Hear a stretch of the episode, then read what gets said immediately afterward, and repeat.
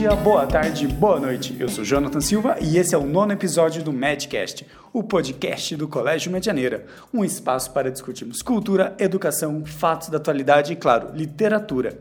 Neste programa, conversamos com o escritor João Silvério Trevisan, autor de mais de 10 livros, entre eles Devassos no Paraíso e Pai Pai.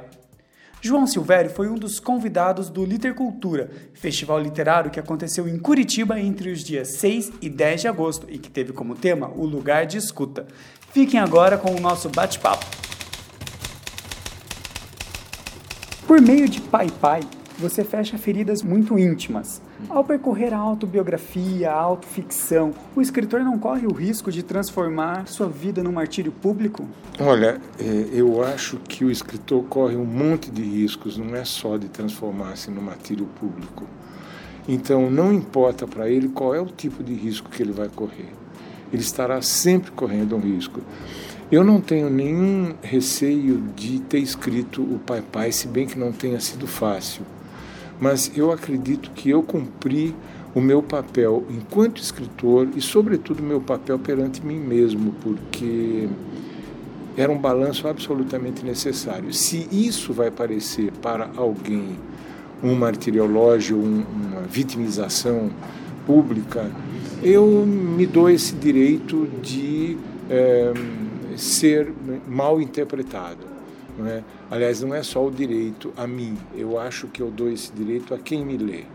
Eu uh, abri a minha alma e eu acho que a minha alma não tem, não tem como negar a sua trajetória.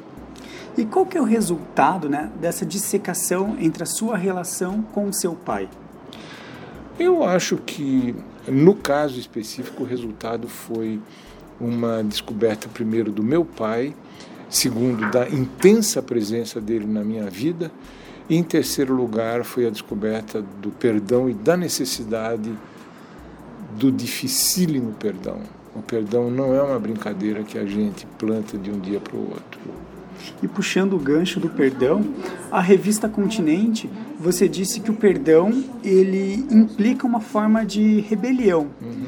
Se a gente pensar os, uh, os altíssimos índices de violência contra as pessoas LGBT principalmente, perdoar não seria também baixar a guarda? É, eu acredito que uh, essa é uma interpretação equivocada do perdão. Uh, eu não acho que o perdão tenha que promover um esquecimento generalizado. Esse é que é o problema. Perdoar implica não esquecer. E não esquecer significa compreender de uma outra maneira. E essa outra maneira é, ela vai desembocar necessariamente no perdão, porque é uma forma de compreensão muito sofisticada.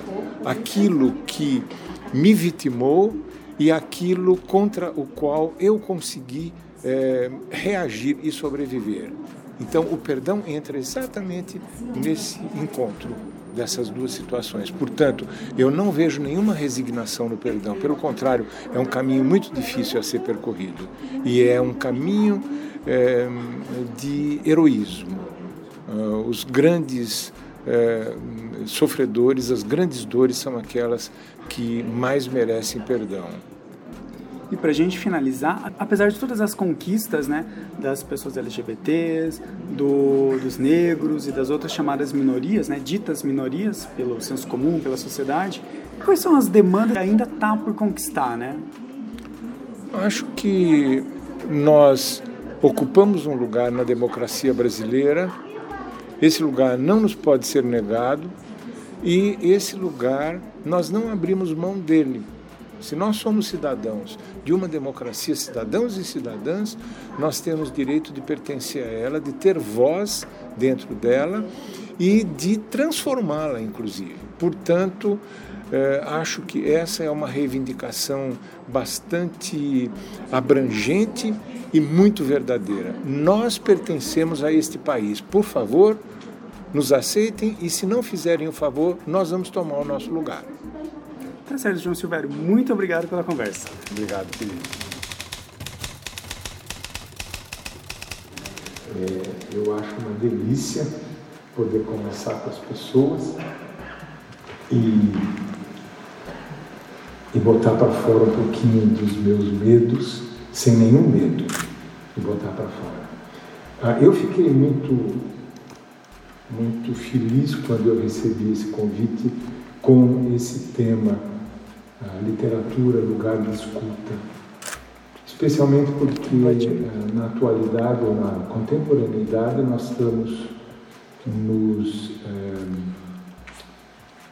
confrontando com questões eh, identitárias em que comparece muito o conceito de lugar de fala e raramente aparece o lugar da escuta. Então eu queria, é, fiquei feliz por isso porque ah, eu sempre tive uma imensa preocupação de, enquanto escritor, é, tentar não ser um ditador, ditador no sentido é, específico da palavra, de ditar é, normas, de ditar ah, inclusive as minhas invenções, inclusive uh, as minhas uh, questões importantes, a minha problemática abordada literariamente. Uh, então eu eh, acho que ah, nós podemos começar a falar da literatura como lugar de fala para chegar até o lugar da escuta de imediato ah, toda arte, toda expressão poética me parece conter necessariamente um lugar de fala. É, Fala-se sempre alguma coisa de uma maneira poética, esperando que haja uma interlocução ou, no mínimo, um mínimo de escuta. Ah, a literatura tem essa propriedade de ser por excelência o lugar da fala, porque, obviamente, ela trabalha com a fala, ela trabalha com a fala que nós utilizamos no dia a dia.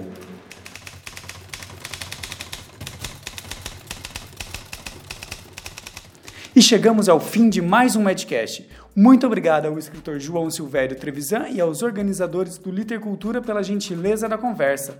Quer dar um alô pra gente? Envie um e-mail para comunicação@colégio-medianeira.g12.br. O Medcast está disponível no iTunes, no Stitcher e em agregadores de podcast. Um abraço e até o próximo episódio.